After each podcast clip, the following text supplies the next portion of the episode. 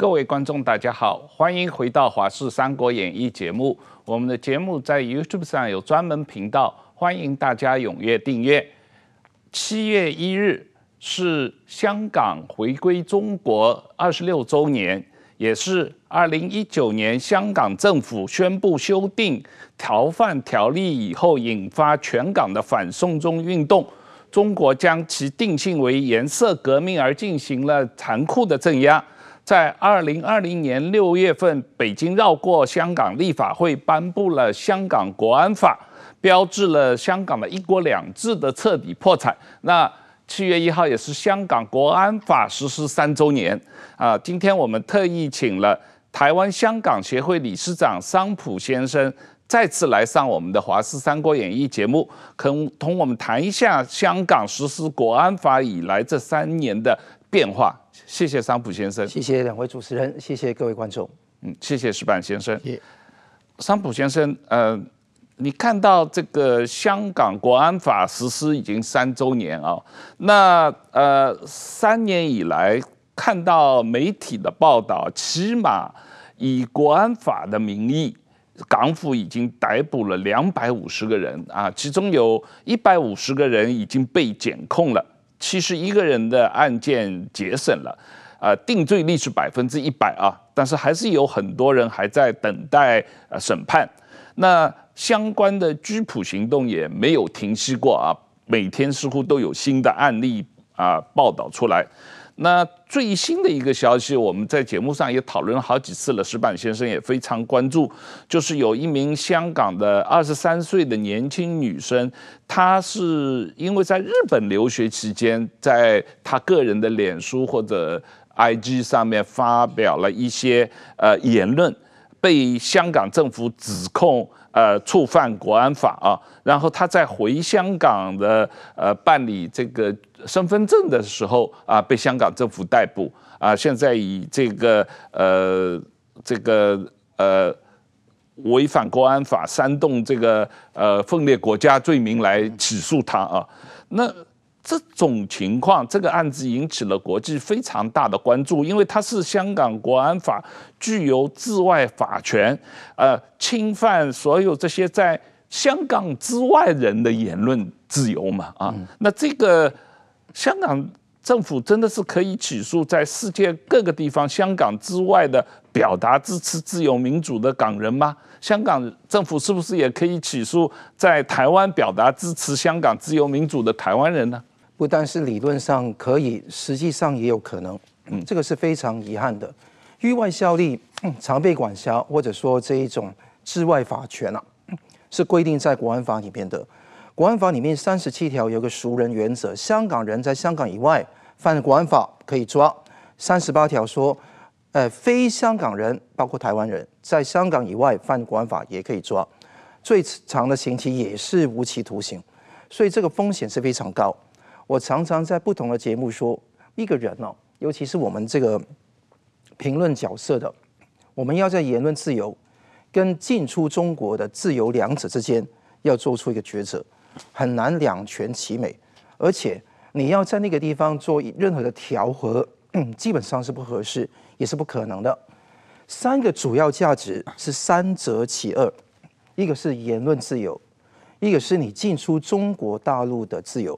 另外一个是你的人身安全，你要言论自由，你要人身安全的，就不要进出中国大陆，也不能进出香港，不能进出香港。中国包括香港、香港、澳门、中港澳。好，嗯，那你要捍卫言论自由，又要去中国大陆的话，那准备你失去你的人身安全。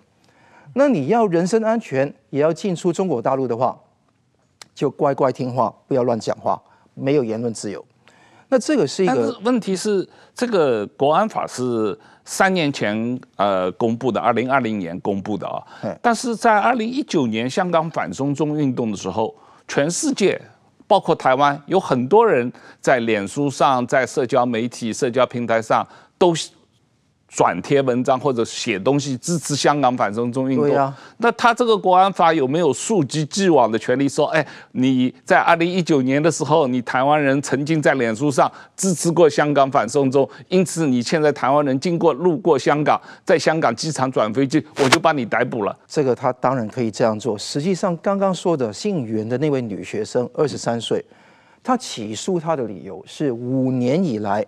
就从二零一八年到现在五年以来，持续发表一些关于那个呃光复香港时代革命啊，那个香港独立唯一出路这样的贴文。那他是香港人，那在香港以外可以按照第三十七条，同样的一个台湾人，在台湾那可能按赞分享，可能是在评论，可能是发一个贴子，三十八条普遍管辖原则，用这个地方来常被管辖到他们。当然，他有没有办法在台湾执法？没有，台湾跟香港也没有引渡条例。那台湾跟香港没有，香港跟谁有引渡条例？有十个国家，其实还包括捷克、葡萄牙这些欧盟的国家，其他还包括了印度、印尼、菲律宾、马来西亚、新加坡，还有一些没有引渡条例，但是你不敢去的泰国、柬埔寨、那个呃苗国等等地方，这些东西、这些地方都让人家非常怕怕。那这个情况。告诉大家一个什么样的事实呢？是说，当你面对这个情况的时候，在台湾曾经发过贴纸、转贴过什么事情的时候，中共就可以运用这个常被管辖的原则，他不一定管辖得到你，你到香港来才才可能被抓嘛。他用这个地方恐吓你在台湾不能自由的发表言论，一旦你在台湾自由发表言论的话，那很可能就是你到中国去会有风险。那个风险不是国安机关天天去监察，哎，你发表发表什么言论？风险是在于告密。很多人不敢回香港去，是因为说，哎，我举个很简单的例子，你在香港有个标案，一个香港公司在香港政府有个标案，台湾有一个企业也想标这个案，那香港这个公司怎么去打倒这个台湾的公司的？很简单，就翻你那个台湾企业的高管。有没有发表过任何的那些煽动分裂的言论？有报国安，你来香港参与标案就被抓了。这个地方是非常有可能，而且，呃，我知道现在陆委会有很多那个红黄绿灯的系统，讲到说有什么样的行为要特别注意。呃，台湾人不要心存侥幸到香港去，非必要不要到香港。我觉得这个是非常好的一个建议。但我再讲一遍，是说这个是没有，呃。那个捕风捉影很难去做出你什么样的行为是正确的。你不做陆委会所那个建议不要做的行为，不代表你是安全的。二零二零年的香港就是一九四九年的中国。后来有很多印尼华侨回到中国去，结果都很清楚，他们的命运是什么样。现在如果台湾哦要真的还呃去冒这个风口浪尖回到香港到香港去，其实是要冒着。被告密、被毒灰，哈，被当撩北，有一些撩北啊，想去找那些台湾人的那些呃证据来去呃所谓的罗织罪名来去处理。你看看台湾很多人，比如说李梦区，啊，你看看李明哲、杨志渊、富察，你看到他们到中国去都会这样子。大家想象，如果他们当天是到香港去，其实结果都是一样，嗯，没有分别。矢板先生，这个刚才我们谈到的这个香港女学生留学日本期间的网上言论被港府指控，这个事情在日本也引起很大的反响。就首先，这个日本人很震惊的，就是说你已经管到日本来了嘛？就是这个女学，她是在网上转发了一些图片，图片上有一些香港呃类似香港独立或者是光复香港这这些的呃口号在在上面，但是从这件事情。呃，都说呢，就是说，其实日本人最第一反应就是自己会不会也违法了？嗯，就是说，我去听说日本一些学界本来的一些，比如说，呃，念读博士的博士论文，打算要写香港问题，那我们就改写台湾问题了。这个很明显，你写香港问题，你一定会把一些什么光复香港一些词用得上吗？用得上，你的博士论文现在是上网可以查到的嘛？嗯，那将来上网查到的话。你一一可可能一辈子不敢去香港啊！你因为写过这个，你是即使做学术研究，你的结论可能是中共和中共一样的，香港已经由乱到治了。但是说在你论文之中，你引引用的任何的语言就有可能违反香港的国安法嘛？这个这个我觉得震慑心理很大的，就是说还有一个，比如说现在那个香光复香港的那首歌《荣光归香港》，那首歌已经被禁了嘛。嗯。那在香港放这首歌，听这首歌，当然可能就违法了嘛。嗯。那你在国外听可不可以啊？嗯。对不对？你在国外听。你在国外脸书上转发这首歌，那那你转发你唱的，让让人，那我不小心听到了怎么办？对不对？国安法来治罪哈。对对对，所以说现在的这个国安法，我问你，认为它的最大的问题啊，它不告诉你什么是违法，什么是合法，这一点就是说违你违法不违法是他说个算。对，所以说，比如说现在，而且追溯期多少也是他说了算。现在呢，我我认识有台商在中国，嗯，然后被中国当局警告说，你回台湾，千万不要和台独分子合照，让我们看到照片你就完蛋了，嗯，他吓得回来不敢拍照了，因为他不知道谁是台独分子啊，而且他都不知道自己是不是台独分子都不知道，对不对？因为自己说个不算嘛，对不对？他在台湾那么多人，不小心一张和那吃饭局，最后大家合照的时候，他都跑掉。他怕哪哪里哪里有一个台独分子在里边，这个所以说这个定义是完全是模糊的嘛。然后执法者可以随意定义，这一点我觉得这这是香港国安法最可怕的地方。而且它就是说可以时间可以往上往上溯，而且人地点都不管嘛。比如说在台湾，你可能吸大麻是合违法的，你开持枪开枪是违法的嘛。但是如果你到一个吸大麻合法的国家，你吸大麻当然没有关系了嘛。你去别处射击场去射射击真枪，你回台湾被抓起来，应该挺奇怪的事事情嘛。但是这个香港国安法就是这样嘛，它可以就是说，不论时间，不论地点，都可以违法。这种恐怖的心理已经蔓延到全世界了。对，所以说我觉得这个是一个非常可怕的一个法律，就是全面的恫吓跟彰显天朝主义的一种想法。嗯其实这个是非常严重。嗯 我刚刚听看到那个袁袁心女学生这个例子啊，她其实要求她的就读的学校，她很快就要毕业，上网课，因为他是被抓起来保释，离不开香港这个大监狱。他请日本这个大学可以让他上网课，网上考试，大学不准，就当然他毕不了业，所有都泡汤了。那他现在悬在那个地方也是 非常惨。所以我说 这个。我们就很难做一个抉择，但是如果真要做一个抉择，我宁愿选择言论自由跟人身安全，嗯，而牺牲掉去中国的权利，就等于说我们实际上民间要自发的脱钩，就跟这一个国家完全脱钩。当然要身陷险境的必要的人士，包括记者，很难去脱免嘛。但是我觉得其他的人尽量少去中国，否则。等于自我阉割自己的言论自由，这是很不恰当。对，关键是你不知道他的这个溯及既往的状况。你比方说，像复查最近的案子啊，台湾的很多出版社过去很多年出版了许多跟香港有关的书。啊，然后哪一天香港的国安单位突然之间检查出来了，说这个书是是这个违反香港国安法的，然后这个出版社的出版的主编或者社长根本不知道这个事情，跑到香港过境啊，去香港美食啊，去香港旅游，突然就被抓起来了，说你啊啊啊，二零一八年曾经出过一本这个是吧，鼓吹香港独立的书，这个事情不就完了吗？这个人莫名其妙就被抓了吗？非常莫名其妙。以前呢，在那个时代，大家知道，香港有个出版社出版一本叫《中国隐匿温家宝》。那那个呃出版社叫城中书局，他的老板叫姚文田，被关了十年。那很清楚是出版哪一本书嘛？但是复查复查这个案子，我们根本不知道他是犯了什么。嗯，那是出版哪一本书，哪一个作者有问题，还是全部的书都有问题？你就猜嘛。他就用这个高度的不确定性，高度让你如在无里雾中，让你产生极大的阻吓力，什么东西都不敢做。这就是习近平现在主导的中共所做的一切。所以我们相信呢，这一种恫吓效果只会扩大，而不会增加的。哎，这不会减少。我我看到香港警务处的资料，从。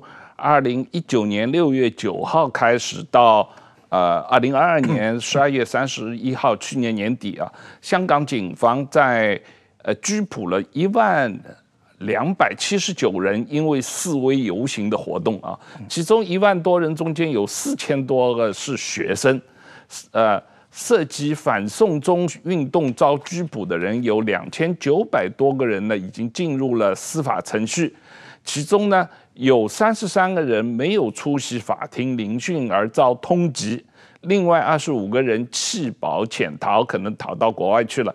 呃另外还有六千多个人，经过三年还没有被起诉，他们被拘捕了，还没有被正式起诉，也一直被香港警方调查，这也很恐怖。这个、这个、这些人啊，可能很大部分是学生，呃，已经被香港警方调查了三年多，还没有起诉他到底有罪没罪？那他毕业了以后找工作啊？或者出国留学啊，各个方面都有困难。就是理论上来说，比方说他要去哪个国家留学，这个学生毕业了以后，这个国家都会要求当地的警察局出一个良民证吧？没错。但是这个人被香港警方曾经拘留过，但是没有起诉，那香港警察局当然就不会给他出良民证了。这个是一个非常严重的问题啊。那这个我我记得那个共产党有句老话，就是说。吃一个抓一个看一个，那个时候在那个呃徐蚌战争，就是那个淮海战役的时候，有讲到这样的一句话啊，把一些人关起来就吃一个，抓一个就是我把你拘捕，但是不把你起诉，看一个就是现在还不拘捕，盯紧所有，紧盯其他的状况，所以用这个策略来做，那你大家看到那种在呃非洲的动物大迁徙，还有那个野兽的行为。大家以为狮子跟老虎很凶猛，它会吃光光所有其他的小绵羊啊、小骆驼这样。其实它不会一刻之间吃光光所有的，它会先用这个吃一个抓一个看一个的方式来处理的。你看到这一批人就是被抓一个的情况，这个才能鲸吞一小撮，蚕食一大片，恐吓更大片，用这个方式来达成他的集集权专政的目的。香港就是要一个大监狱嘛？你问这六千多个人被那个拘捕，还没被起诉，你敢出去吗？苹果日报一个总编辑卢峰，他都没有被拘捕哎，他是在离开香港机场的时候被拘捕，到现在那已经不能够离开香港。那这个还没有被正式起诉吧？他已经没起诉啊，他已经他已经没起诉，但是他没有被拘捕，都可以说突然之间把你拦住。那你那一些已经拘捕还没有起诉的人敢离开香港吗？我认识很多年轻人都这个情况，他们不敢啊，敢说冲这个风口浪尖，突然之间黑名单出来不给你走，立即把你关押。那你想说你要冲这个风口浪尖，离境大监狱变成小监狱，关在那个收押所里面，还是说你要出境？所以他们好像瓮中之鳖，没有办法去逃离。那有些有幸运的，可能闯闯关成功也有，所以这六千个人哦未被起诉，港府也是非常狡诈。他们曾经呃派过一个发言人说过一个话，他说：“嗯，以后啊可能画一条线，这个线之后呢，还没有被起诉的，就是存档不处理。但我看到他讲了这个风向之后，舆论不相信，之后他就变本加厉的。”把其中一些在二零一九年六月、七月发生的已经拘捕还没有起诉的人拿来起诉，所以这个事情，那个中共从来没有红线的。我看到台湾很多那些政治人物或者一些参选总统的人啊，常觉得说中共的红线红线什么？其实或者说要跟那个对岸谈那个和平协议，成为他四年的唯一的政纲哈，最重要的政纲，或者说要那个金厦大桥啦，要那个。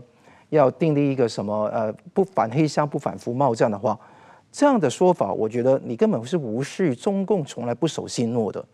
那个我前几个礼拜跟彭定康那个前总督嘛有个线上对谈，关于他出的一本书叫《香港日记》，那他都讲过，就是 Don't trust CCP，不要相信中共，因为他所有的话都是镜花水月，他跟你画的红线他自己都不会遵守，他权宜之计来的。所以你说他起诉，哎，他拘捕而不起诉，不代表这六千的人没事。而重要的是要在这个过程中奴化整个社会，让大家那个被共产党的威权跟集权所震慑，这个才是真正的目的。我们来谈一下香港的这个新闻自由所遭受的这个呃严厉的打击啊，因为我注意到国安法实施以来，香港的言论和新闻自由进入了一个寒冬，特别是新闻媒体。呃，作为第四权公众监督机构的角色已经大幅削弱。那包括苹果日报、立场新闻、众新闻，很多媒体又被迫关门了，而且大批的新闻工作者呃也被控，而且也失业啊，失业的新闻工作者非常之多啊。那这个。另外一方面，香港政府拥有的香港的电台、呃有线新闻，还有一些商业台，也都发生了大量的人事变动。很多这个没有广播经验的政务官和亲中人士被空降到这些新闻机构来担任高管啊，所以呢，就是香港所谓新闻媒体传统的的新闻自由和独立的报道，呃，这这种情况已经再也没有了，现在完全受到了审查啊。那这也根据这个呃世界上著名的无国界记者的年度新闻。自由指标的评论，香港从二零一九年的全世界第七十三位，现在到二零二三年已经降到了一百四十位啊！那全世界大概一百八十个国家，我不知道他一共统计了多少个国家，但是这个的就是下降的非常的严重啊！那这样的情况下面，呃，香港新闻媒体的自由程度就彻底消失了。我也不能说是彻底消失啊，我很多认识的好朋友在媒体工作的，在香港也是勉力的继继续工作。我觉得刚刚在这个月六四的时候，刚刚是周年纪念嘛，很多的人还在路上去举举牌要去进食，有些记者还是在那边报道。那香港有个叫集志社，集中的集，杂志的志啊，因为广东话集志跟杂志是同音的啊。嗯那这个极致社，它本身就是有一些香港电台前资深记者来去担纲的，所以我是非常的佩服他们的勇气跟专业。同时有个独立媒体是非常小的，还有一些报道在香港法庭的那个叫停刊，法庭的停，刊布的刊，还有个叫法庭线，他们是忠实报道法庭的资讯的。四个在香港，四个在外头，一个是这个英国的追新闻，前中国苹果日报中国组的记者所创立的。另外一个是那个 Channel C，也是苹果日报的记者在那边创立的。另外在台湾有个光传媒，其实也是苹果日报原原来的记者来。还有横跨澳洲跟英国一个叫菱菱角，所以四个在里面，四个在外面，就至少了。我可能挂一漏万啊，真的不好意思。四个在内，你四个在外，继续在努力。但你说在香港的评论人、漫画家还有戏可以唱吗？没办法。啊、呃，《明报》已经被备受政府的压力。禁止掉、断绝掉一位我尊敬的一个前辈黄继黄继军先生，他是尊子先生的漫画。嗯，那他的所有，有名的漫画家有非常有名的漫画家。那在在台港人有一个叫做曾志豪，应该说很难说在台港他已经是新台湾人了的一个曾志豪，也是我们的好朋友。他也是一一个是他头条新闻被香港电台被禁，所以他要选择移民嘛。另外一个方，另外一个面向，他是。也看得到，呃，这个他《明报》的专栏也被停止了，所以看得到你做评论的，无论多温和，多希望走钢丝，都没有办法做得到，更不用说香港的媒体，主流媒体。刚刚你也讲到那个偷梁换柱的问题非常严重，领导阶层、股东、广告商偷梁换柱，蓝、金、黄全部都使用到所有的高层里面去统战，所以看得到情况非常悲哀。香港还有一些坚持的人，比方说，我看到香港记者协会还是嘴巴非常的利落，非常的敢讲敢讲真话。那他也是批评说，刚刚过去六月四号，一个前记协的主席叫麦燕婷，他出示那个采访证，记者呃警察照样抓他，他就抗议警察，警察就说你记协要撤回你的声明。你想想看，台湾政府如果要求台湾的记者协会，撤回声明，记者协会会撤回吗？当然不会。那当然，这个香港记者协会不撤回，好，那不撤回当然是备受警察紧盯。那看看以后有什么事情可以抓你小辫子。另外一个服软的叫香港外国记者协会，叫 FCC，他们现在的主席叫做瑞凯德，就走一条比较呃妥协的路线，因为要换取你的场地可以续租，你的租约里面有个条款是维护国家安全，是你租约的其中一个条款。那之后要举办很多的呃美食佳肴红酒的那个酒会，邀请梁振英来当嘉宾，才能够平息的形象。那这个是非常严重的。更不用说，有台湾很多人不了了解，中国在七月一号开始实施一个反间谍法。反间谍法怎么定义间谍的？你翻开来看看，不是我们说的间谍那么简单。你掌握一切跟国家安全有关的材料的，你就是持有国家秘密，你就是间谍。对，那这个情况会非常的严重。我觉得这个事情还没有已形成台湾舆论非常大的注意。那什么人掌握这些资料最多的？不记者吗？嗯，你的独家消息、内幕消息从哪里来的？或者说，不要说内幕消息，你是跟国家安全有关的，就可以说，哎，这个就是不行，不一定是秘密，是跟国家安全有关的。那这样的话，我可以肯定了，如果这样子，所有外媒啊，包括台湾的记者到中国去，也是如坐针毡呢，非常的害怕以后有什么样的后果。所以我想，记者这个行业不能不不容易做，但是香港总是有一些人还是继续牛脾气，或者说你继续有一些彭定康说的那个 individual guts，就是你还有一个人的勇气去发展。他们是屡次被抓，扣押四十八小时，放出来继续做。我觉得这个地方让我觉得非常勇敢。那我在这个地方能够发言的，尽量帮他们。在外面好好讲讲好香港记者的故事。香港的外国记者很多嘛，啊，石板先生应该日本记者也不少嘛。对，他们就你了解这些日本记者或者外国记者普遍的在香港的这个采访新闻的自由程度，现在是不是受到了很大的限制？其实往往是为了委曲求全嘛。我们觉得，呃，记者有一种想法是，只要我人在现场，我就可能。呃，就是说能有目击者嘛？多多少少能爆出来一点嘛。但是其实往往是相反的。比如说当时中国的文革，现在香港发生的事情跟大概一九六几年的时候中国文革差不多嘛。文革的时候，中国开始驱逐外国记者。嗯。那我们产经新闻是第一批被驱逐出来的。最后有一家叫朝日新闻，他一直坚持到了大概一九七二年、七三年，最后他才被驱逐出来。他坚持说就。就发生一个什么呢？朝日新闻因为他在北京有记者，所以林彪一九七七年就过世了嘛。林彪过世以后，过了不久，就全世界也就传开了嘛。嗯。然后呢，我们产经新闻写个很连载报道林彪事件，但是朝日新闻呢，中国没有官方没有发表。朝日新闻在北京的记者呢视而不见，然后只有朝日新闻的读者呢不知道林彪死了。然后呢？就是说，别处都有林彪已经过世的各种各样的消息出来，朝日新闻还在那否定，因为他为了留留那个记者嘛，就这样的话，所以他留那个人，结果就变成个帮凶嘛。嗯，这这种事情其实蛮多的。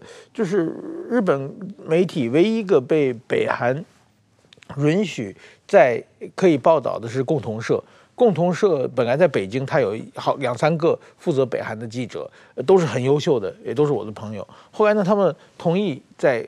这个可以在平壤开共同社的分公分社了，结果呢，共同社关于北韩的内部的报道一条也写不出来了，嗯，因为他把人质送过去了嘛，所以说就就变成这这种状况。那么我觉得，其实，在新现在呢，我觉得香港很遗憾的是，过去我在北京的时候，其实中共的很多内幕是通过香港的媒体放消息放出来的嘛，对。那我们在里面可以看到很多蛛丝马迹，然后我们再顺藤摸瓜继续采访。但是现在整个香港媒体没有一条就是说，哎，现在习近平怎么样啊？这个李强怎么样？李克强怎么样？绝对这这是这过去是香港这个媒体是最重要的一个报道的舞台嘛。当然，呃，真真假假有各种各样的消息了。但是说这个是对国际是全世界了解中国的一个非常重要的一个据点。但是说呢，现在香港就完全没有了。那么现在到底中国中南海在发生什么？消息透不出来了。其实很多人期待台湾能够继承这个香港的这这些报道，但是很明显台湾完全不行嘛。台湾的媒体根本没有对中共的权力斗争的那些过去的一些知识的积累嘛，和一些呃比较就是说合逻辑的判断也没有人脉，所以说现现在我觉得香港的媒体被扼杀之后，现在全世界。中国政治到底发生了什么？这个消息出不来了，我认为这是一个非常遗憾的事情。嗯，我也认识很多那个香港记者朋友是做中国组的。嗯，做中国组呢，这就有个特生特性是记者都刚刚讲的做独家新闻嘛，嗯，做那个真实的报道，而且要在地。那香港记者在一个长时间二十多年来，都派记者进入中国去采访独家新闻的，从乌坎村到那个新疆的七五事件，都是采访出来。那我觉得说这些记者都散落各地，那我希望各国如果说去 tap onto，就是利用这些记者的量能来做，怎么做呢？现在他们没有办法在现场，那那个模式通常是有个 content provider，一个内容提供者，不称之为记者，在那边拍照，在那边录音，但是不说话。那用这个方式提供讯息给外面来去做，你看很多外媒都是用这个方式来操作。那我相信这个模式。将会成为以后一个非常重要报道香港跟中国新闻的一个模式，这个是很悲哀的。那刚刚讲到一些活在香港还继续在努力的记者，我要向他们致敬，因为那个那个那个风气越来越糟糕，他们可能被限制、被打压，但是我相信刚刚讲的那个内容提供者在内，那个记者在外写稿的这个模式会长期持续。那我相信这一批真的了解中国的一个机理的一些记者，有可能在香港训练出来的。那我相信这个是成为一个非常大的保障，希望各国都能够能够呃好好善用。这个香港前置言论自由的事情越来越多啊。那当然最近非常引起关注的就是《愿荣光归香港》这首歌嘛啊。这个这个在呃三年前四年前曾经是。风靡全世界啊！那这个歌现在变成了香港的禁歌，而且连这个国外的像这个 Apple Music、Spotify 这些国外的平台都被迫把它下架哦。所以这个这个情况，然后另外一个香港的公共图书馆，可能大学图书馆也有类似的情况，已经开始所谓清理违法或者国安。有关的书籍啊，下架了很好几百本，而且这些书籍当然大部分是民主派人士的著作，不过好像这个范围在不断的扩大啊，因为。没有人真正知道哪一本书可能触犯了国安法啊，那那所以这种政治审查也已经深入到大学、中学、小学的校园，而且呃，香港的教师如履薄冰，而而且学生也学会了自我设限，而许多这个课堂上的讨论已经无法进行了，因为学生也不敢参与这种讨论啊，那这种呃。大环境下面的自下而上的自我审查非常的严重，这说明共产党对于香港人民的一种再教育的洗脑是不是很成功？成功与否呢，是一个程度的问题。我觉得当然是比以前成功，但要完全征服香港人，我觉得看未必。我举个例子啊，比方说《愿荣光归香港》这首歌，它其实那个刚刚讲的 KKBOX 啊、Spotify 啊、Apple Apple Music。其实没有真的要把它下架，哎，是那个作者基本上要主动把它撤回，之后他也重新放上去了。那我觉得在前前后一段时间，我有一个礼拜去看那个香港人在香港点击 Apple iTunes 啊，他们那个排行榜，排行榜十首歌有九首歌都是愿荣光归香港不同的版本，他们愿意付港币八块钱六块钱去买这首歌，所以看得到。如果他们完全放弃了，他们大可不听嘛，就躺平就算了嘛。其实没有诶，所以你说完全说洗脑很成功，我觉得要看。我碰到很多朋友，他们有时候到台湾来，他跟我讲，其实啊啊，桑普啊，我也希望有一天送我的子女出去外面读书，但我在家里面要好好告诉他说，不要被洗脑。当那个学校告诉你说每天要升国旗、唱国歌的时候，就告诉他虚应故事就好了。要讲国民教育，你就写一写、背一背，学校要求你的答案就好了。但心里面不要这样想。其实很多香港的学生心里面是两面人了，要在那个学校当一面人，要在内心要当另外一面人，其实非常的难看。但你刚刚讲到那个对于那个自觉的审查，其实是开始的，在那个中小学那个教育局下了一个令，要各学校自觉审查学校图书馆的图书。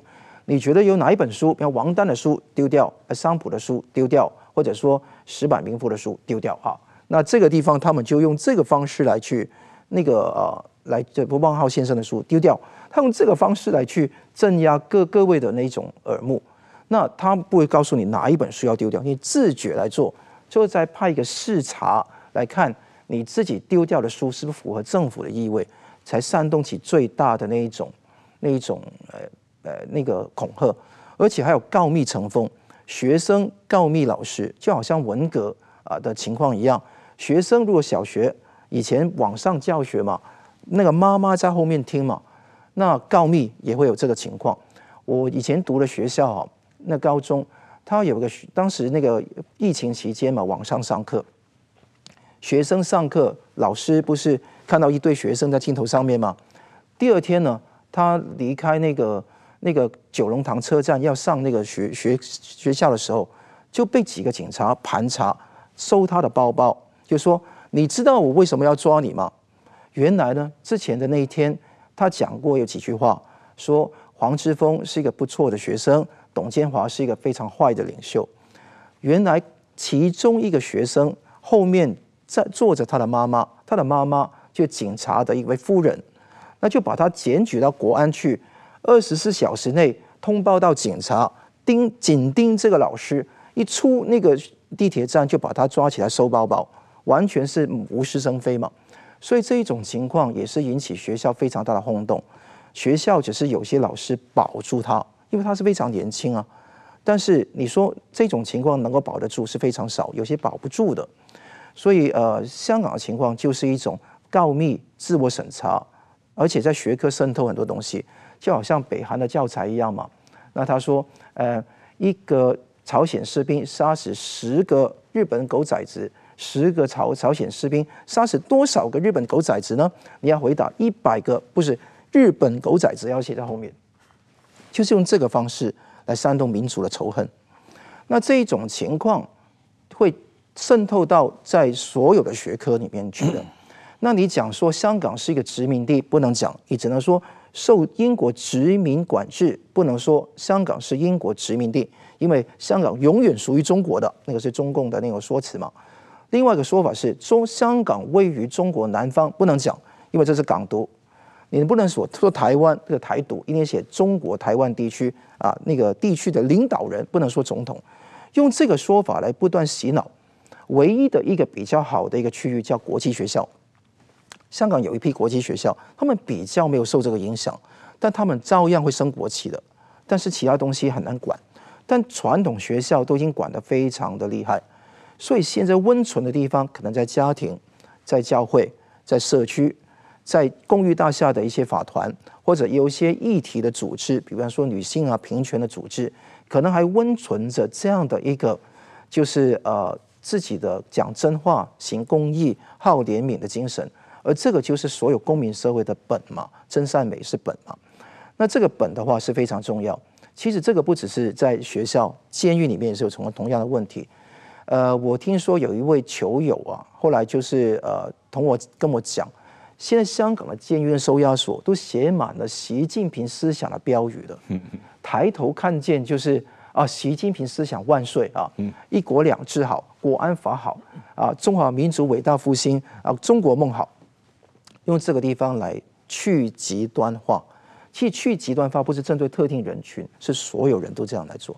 所以看到香港越来越像中国，我们在九十年代看到很多香港电影啊，那都在那边笑笑。比如周星驰讲的那个国产零零七啊，或者说审死官啊，那些都是反映中国官场的怪现状嘛。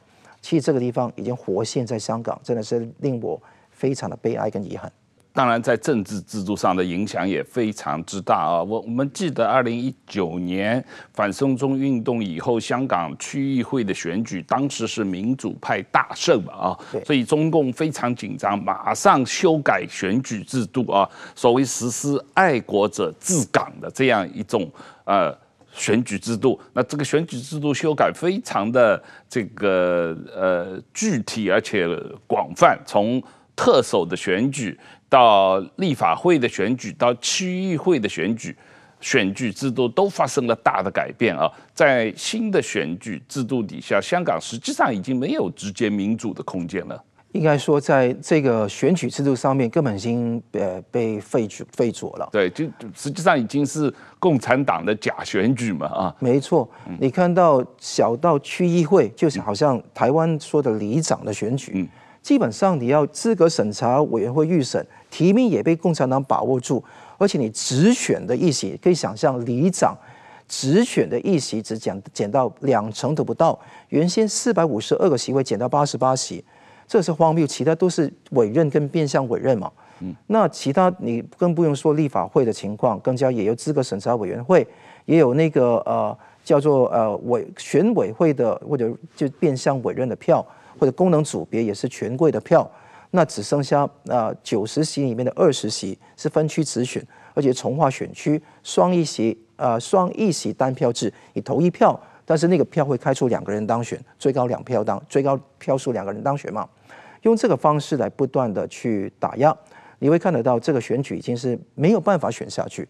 如果你在香港啊的情况跟台湾来比较，以前在党外时期或者白色恐怖戒严时期啊，你还是可以有一个选举，他们可能做票啊，中立事件会做票，但是你起码还是给一个人去选嘛，你还是有郭雨新，你会有那个那个呃许信良去选嘛，但现在。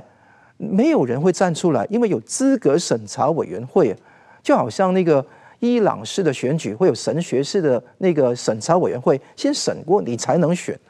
这个等于已经到了一个夸张地步。我告诉你，连中国的那些各地的那个人大选举都不会搞得那么夸张，他实际上来打压你是另外一回事，但不会说在体制上设立一个资格审查委员会嘛。而且是只能是爱港者治港，爱港者才能当候选人。但谁是爱港者，谁不爱港，这是由他来决定。所以不是爱港者，是那个那个党爱者之 党，不是爱 的党要爱，不是你要爱党，是党爱你，你才能选嘛。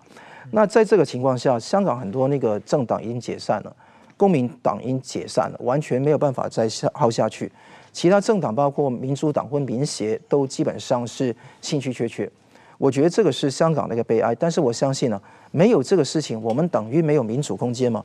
等于一切回到没有民主萌芽之时，甚至比一九八二年港英政府开始，呃，代议政治白皮书、绿皮书的时代还要来的呃之前嘛？而且这个也没有善良管制，所以香港是到了一个非常悲哀的地步。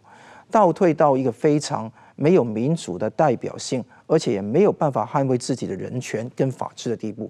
所以呃，我个人感触是，以前小时候我是非常幸运的，可能上帝给我一个非常好的一个生存环境。但现在这个香港年轻人就没有这么的幸运，所以我觉得珍惜每一天，我们也要希望把自己有的东西能够互相分享，这个才是我觉得人生最大的一个意义。香港的呃。政治这个呃社会的一个天翻地覆的变化，石板先生，我们注意到这个国安法生效以来，已经有四十多万香港人移民到海外，包括英国、美国、加拿大、台湾很多国家啊，都都有移民这个呃来逃避中国对于香港的控制。这些移民实际上对于香港的经济生活、社会生活造成了。很重大的打击，包括资金外流、人才外流，很多香港的行业现在实际上是缺乏人才的啊。从人口的结构变化来看，现在土生土长的香港人大量移民啊，香港内地化是不是在加速中间？我我知道，一九九七年以后大概有。中国护照的中国大陆的人大概有一百五十万移到了香港嘛。我过去在中国当北京当记者的时候，我写文章的时候，要还把香港和中国分开，但是最近我看日本很多媒体的记者已经把香港和中国算在一起了，因为没有什么不同了嘛。所以说，我觉得这个四十万人往外移民，这这个是风潮，这这往往都是一些呃喜欢自由的人，而且呢，就是有自己生活能很有很高能力的人，他们都都出去了。那么，香港在这个空白由中国的内陆来填补嘛。但是中国过去的人的话，我想过就是最早期的那那些到香港的中国的一群喜欢自由的人，我听说他们也也都走到第三国了。那么其实香港，我觉得很会用在很快的速度之下呢，就完全变成中国的一部分。另外一个呢，他因为他过去和中国是不一样的嘛，当中国呃外来人完全掌控香港之后，故传统的香港人很可能变成二等国民。的反而在自己的家乡受受到压抑的状况，我觉得这个其实我们看到新疆就是这样嘛，所以说我觉得这这个是一个非常值得担心的一个迹象。对，商普你怎么看这个移民问题？我觉得人数相当多哈，但是不要忘记这个，如果说崇尚自由民主的香港人，如果七百万占四百万好了，嗯，那你离开的是四十万，所以十分之一左右，还有十分之九基本上还在那个地方或者等待移民。所以我说，香港整个民意没有真的断掉，这是一个。但从经济的角度、人口结构的角度是相当糟糕的。二零一九年底七百五十万人口，二零二二年底七百三十三万人口，人口是下跌的。而且那个流动人口占了，呃，那个劳动人口占了那个四十多万人的十四万。那人口外移，出生率急降，全面人口老化，外资跟外人都都离开，这个是香港的一个大的一悲哀。而且洗版不只是人要走，而且新的人要进来，就是新香港人。怎么新香港人呢？可能有些人他通过那个高端，呃，刚刚讲高端人才通行证的计划下来，也有可能专才的移民也有。那他有个大湾区优秀人才交流计划，加强那些医护人员跟这边的情况。他们一来就是中国大陆的护士到香港的医院去，去蹲点，去提供服务。香港护士当然是为什么你的习惯跟专业跟我差那么多的，不是语言问题，是做事情的手法很不一样。那另外的，比方说那个香港也成立一个叫公务员学院，那公务员学院呢有个互换公务员互助的计划，扩大到三个月，要香港公务员系红领巾排起来拍大合照，之后到中国的农村去负责农村的振兴计划，这个是非常可笑哈。但是你看到这是可悲的现实，所以我看到这个人出去，新的人进来，香港换血的速度不断的加剧，呃，再加上这个香港跟中国物理上这么连接，CEPA 也继续加强双两地的交流，所以当我看到台湾很多人哦，希望重启服贸哈，提起这个想法的时候，我觉得说你是不是想明天的台湾？变成今天的香港，这是我非常大的一个忧虑啊。嗯，那我当然是希望跟台湾那个站在一起。那但是我也我也很认同，也是非常热爱这个国家。但同时我们也看得到，很多人好像想把这个国家毁掉一样。那我希望大家都要擦亮眼睛，要搞清楚我们面对是什么样的一个危机。呃，特别看到最近有一个呃案例，这个呃。因为一个女婴的跨境心脏移植的手术，中国和香港正在加快商讨跨境人体器官捐献互助合作机制。中国和香港要跨境人体器官捐献啊，这样一个合作机制。那这个问题的讨论，现在又跟中国国家安全问题牵扯在一起了啊。那这个所谓器官捐献移植的问题，在台湾是呃非常敏感的一个议题，也是啊。那香港的特区政府说，过去几个月实际上已经有五千七百多个香港。人本来已经登记了，愿意死后捐献器官的，但是听说要跟中国实行跨境器官互助的呃机制以后，他们就去网上取消了他们这个呃捐献的登记啊，所以这个呃香港特区的呃特首李家超说这是。破坏系统行为是一个耻辱，要求警察彻查啊！而且他说这是一个国安风险，要慎防这种软对抗、软对抗啊！呃，所以现在香港什么事情都有可能变成一个颜色革命软对抗了。这个事情为什么会被李家超认为是一个颜色革命？呃，违反国安法的这个对抗，我自己的器官我要不要捐？这个事情也是一个国安问题吗？对，他真的真的是呃认为是一个国安问题。为什么？因为当时有几个很重大的媒体，他点名了两个，一个是自由亚洲电台，一个是大纪元时报。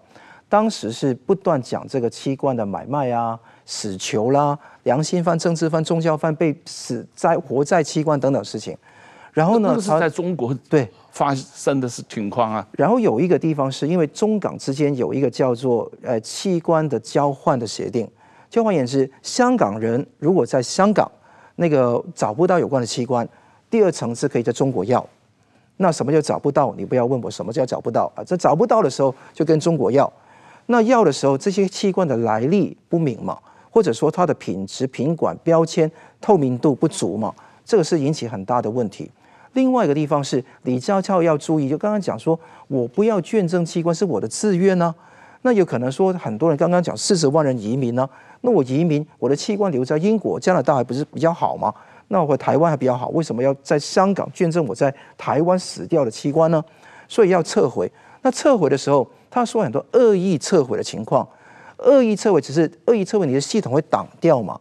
那为什么恶意撤回变成违法？他甚至抓了一个人，说你是在这边破坏秩序之类的东西来去抓他。我觉得现在就用这个东西来彰显，表忠给中共知道他自己怎么看重这个事情。利用这个颜色革命的标签来打压那两个媒体嘛，甚至更多的媒体嘛，而且要加强把香港纳入到跟中国大陆共享那个器官的那个体系里面。我还记得，中国的卫生部前副部长一个叫做黄杰夫，二零一四年访问台湾，提出过要建立台湾跟中国大陆之间的器官移植平台。当时候呢，就是被很多人去那个反对。那我希望这个反对会持续，这个事情也是需要每一个以后要候选的候选人表态清楚，究竟对这个事情有什么样的看待。而且香港政府现在利用每一个事情一个小事，把它升格成为颜色革命，来打压一些你意想不到的人，比如器官移植打压媒体。前阵子一个国泰航空的空服员，只是在机舱的后面偷偷悄悄话说：“哎，那个乘客。”连 carpet 跟 blanket 都分不清楚，就地毯跟毛毯都分不清楚。那这个话被一个乘客透录音放上网，就炸开锅了，就说这个是香港人歧视中国人之类的那种说话。那用这个地方来挑动这个民族仇恨情绪，来打压国泰，都是用这个小事来达成他的政治目的。政治目的最好是国家安全嘛，颜色革命嘛。所以我觉得香港已经到了一种。那个非常可怕的地步。如果大家经历过文革，大家知道上纲上线就是无所逃于天地之间了。这个就是现在香港的文革二点零、三点零的做法。对啊，而且他在这个基础上，李家超又说，呃，最迟明年要完成香港基本法二十三条的立法。这个会对香港人的自由造成多大的限制？非常严重。二十三条的立法是三把刀的其中一个重要部分。那有国安法，有有关的那些口袋罪，包括叛逆罪、煽动罪、社团条例、公安条例、国安法、国歌法、国徽法、国旗法。那还有第三层新的二十三条立法，打击假新闻、反间谍、反外国组织，要做一切什么伪装组织、间谍活动都做。我们刚刚讲过，七月一号反间谍法，间谍的定义可以无限扩张。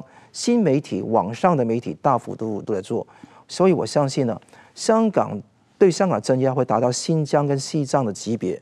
他怕香港会分裂，怕会引起中国的民变，煽动中共里面的政变，外围也会围堵，所以他可能会封关、断网、搞大数据、生物辨识资料。这个只是用中国那一套去血染红色、赤化香港。所以我想说，台湾不要。步上香港的后尘，我常讲常讲一句话：为免台港变成命运共同体，必须要变成忧患更奋斗的共同体。大家一起来共同奋斗。跟真正酷爱自由民主的香港人为朋友，大家互相来支援台湾主权独立国家这一个呃现实，也希望把这个阵容巩固好，来对抗中共的集权专制。嗯，谢谢桑普先生，今天时间到了，这个谢谢你的时间，呃，谢谢石板先生，谢谢大家。